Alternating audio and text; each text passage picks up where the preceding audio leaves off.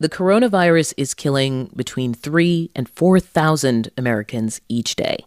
And the number of people hospitalized over the last few months, if you look at that number on a chart, the line is nearly vertical from 30,000 in October to 130,000 today. Hospitals in Southern California are admitting infected patients faster than they can discharge them. In Orange County, all I see is sick, sick, sick, sick, sick, and a lot of death. Dr. Dinora Chinchilla says they've had to change the criteria for who receives critical care. You have to be sicker to be admitted to the ICU now. Every time I see people on social media like having parties or gatherings, I literally say unfriend, unfriend, unfriend. I just can't take it anymore. The selfishness. It's the same story in the northern part of the state. You spend a shift taking care of people in your own community, and then you leave and you're seeing people protesting having to wear a mask. Dr. Dawn Harris works at Sierra Nevada Memorial Hospital outside Sacramento. And you're thinking, okay, but if you get sick, I'm going to be here for you. And that's hard. That is the thing that hurts me the most inside. And at Harris's hospital, many of the infections hitting now date back to Christmas. A New Year's wave is next, and the only hope of relief for hospital workers is a vaccine. It's the first time that we've used the word hope. Consider this we have the vaccines, we have people willing to take them. It's the system to connect the two that's struggling. And now Joe Biden wants a different approach.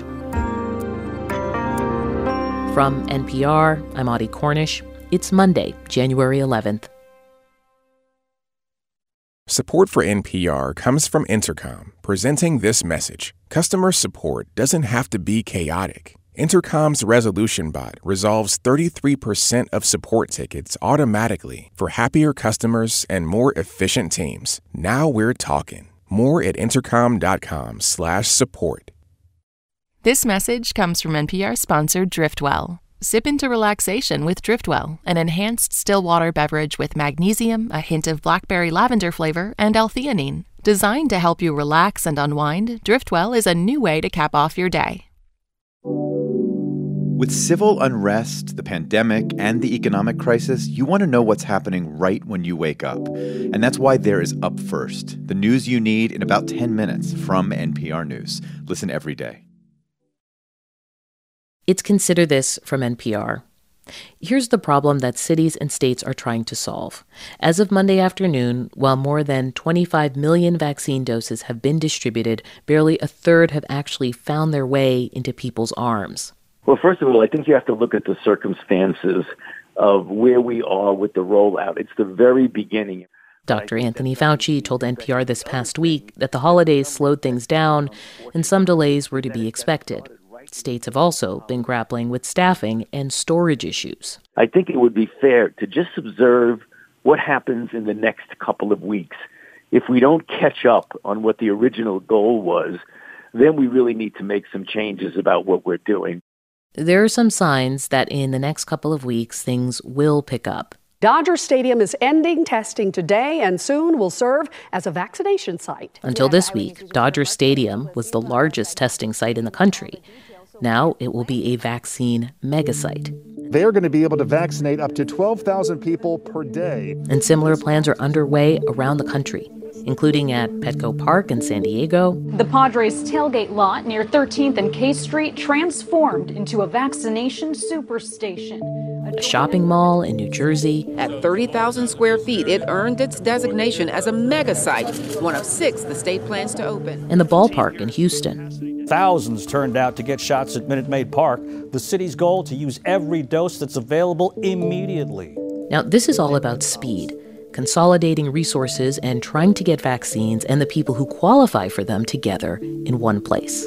Uh, we believe it's too slow um, and that uh, it needs to be sped up in order to. Another plan to speed things up, announced over the weekend by the incoming Biden administration, would release most of the federal supply of vaccine doses. Remember, it's a two dose vaccine, so the Trump administration has kept some in reserve for people who have already had their first. This does not mean those people wouldn't get their second dose. Here's how Biden's incoming press secretary, Jen Psaki, explained it. We have faith that the manufacturers can produce enough vaccines to ensure people can get their second doses in a timely manner while also getting more people their first dose. Uh, Public health experts tell NPR that by and large, this is a good move. Although the plan assumes manufacturing can keep up, it's a plan the Biden transition team says will help them achieve a goal of administering 100 million vaccine doses in President Biden's first 100 days. But states don't just need more doses of the vaccine. They need more money to set up distribution sites and get those doses into people's arms. And even though many states, with budgets decimated by the pandemic, have been pleading for help for months, Congress waited until December to pass $8 billion in state aid for vaccine distribution.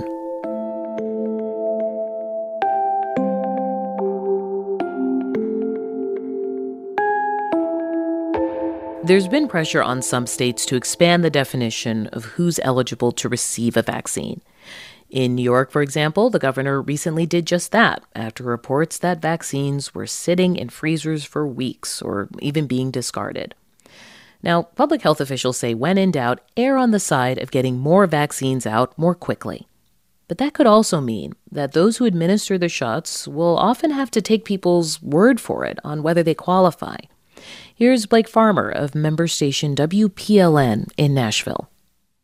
Like a growing number of states, Tennessee has opened up vaccinations to seniors, here at 75 and up. So Frank Barguzzi signed up his father and went ahead and put himself on the list, though he's 63. I just jumped on. He's 88, so I jumped on his bandwagon. I'm gonna blame it on him. I talked to the Bargutzis in their truck at an office complex in Murfreesboro, being used as a mass vaccination site. Workers are giving the shots through the window.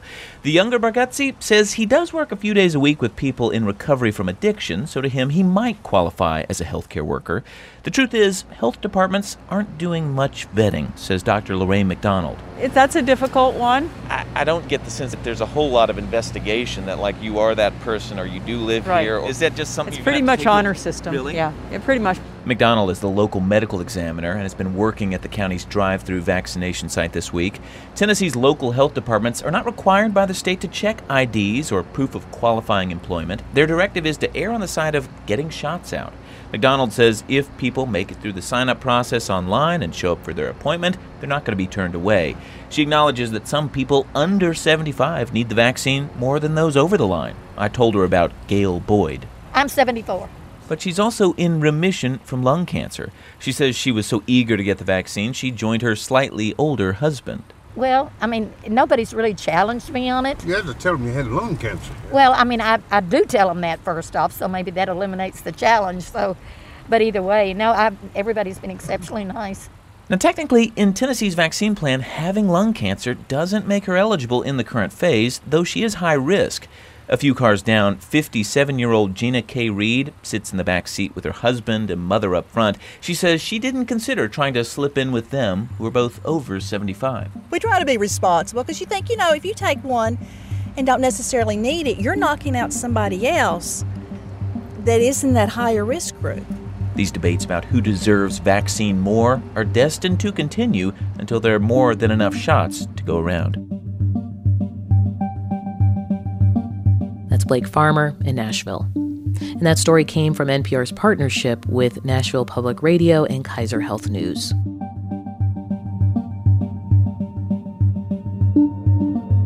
The one state in the country doing better than any other when it comes to vaccine distribution is West Virginia.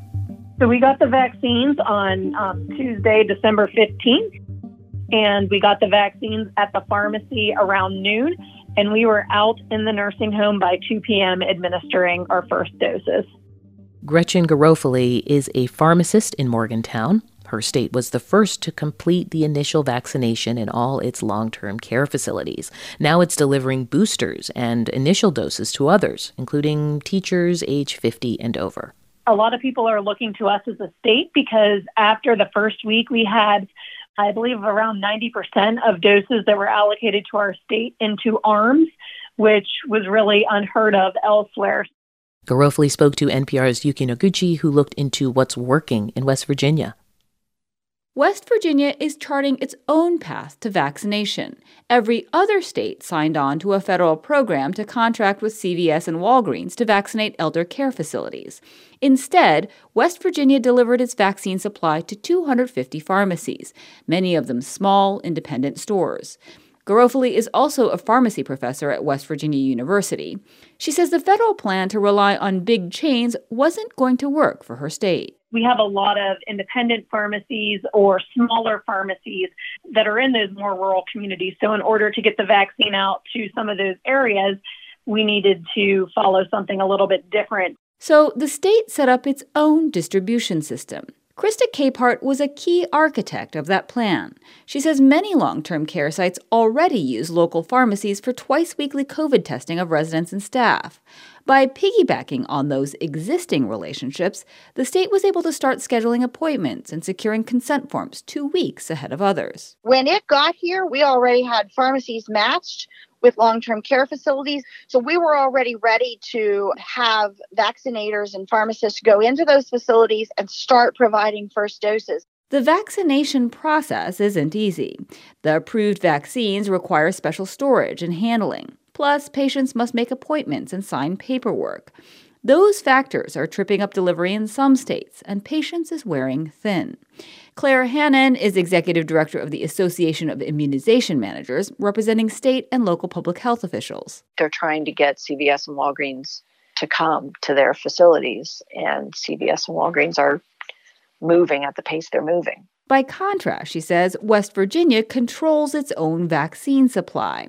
It's a smaller operation that can adapt and switch gears, while other states must navigate the bureaucracy of huge national chains they're not as flexible, they're not as nimble as public health to make adjustments. You know, add 500 people, move 100 people, you know, go to more facilities at one time. CVS and Walgreens insist they are on track. Both say they will complete initial vaccinations in all long term care facilities by January 25th, about a month after West Virginia hit its milestone.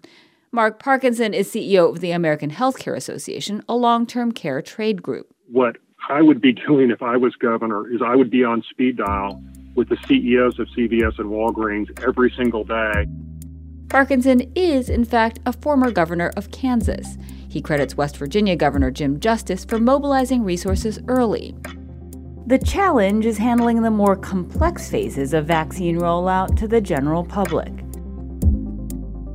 NPR's Yuki Noguchi.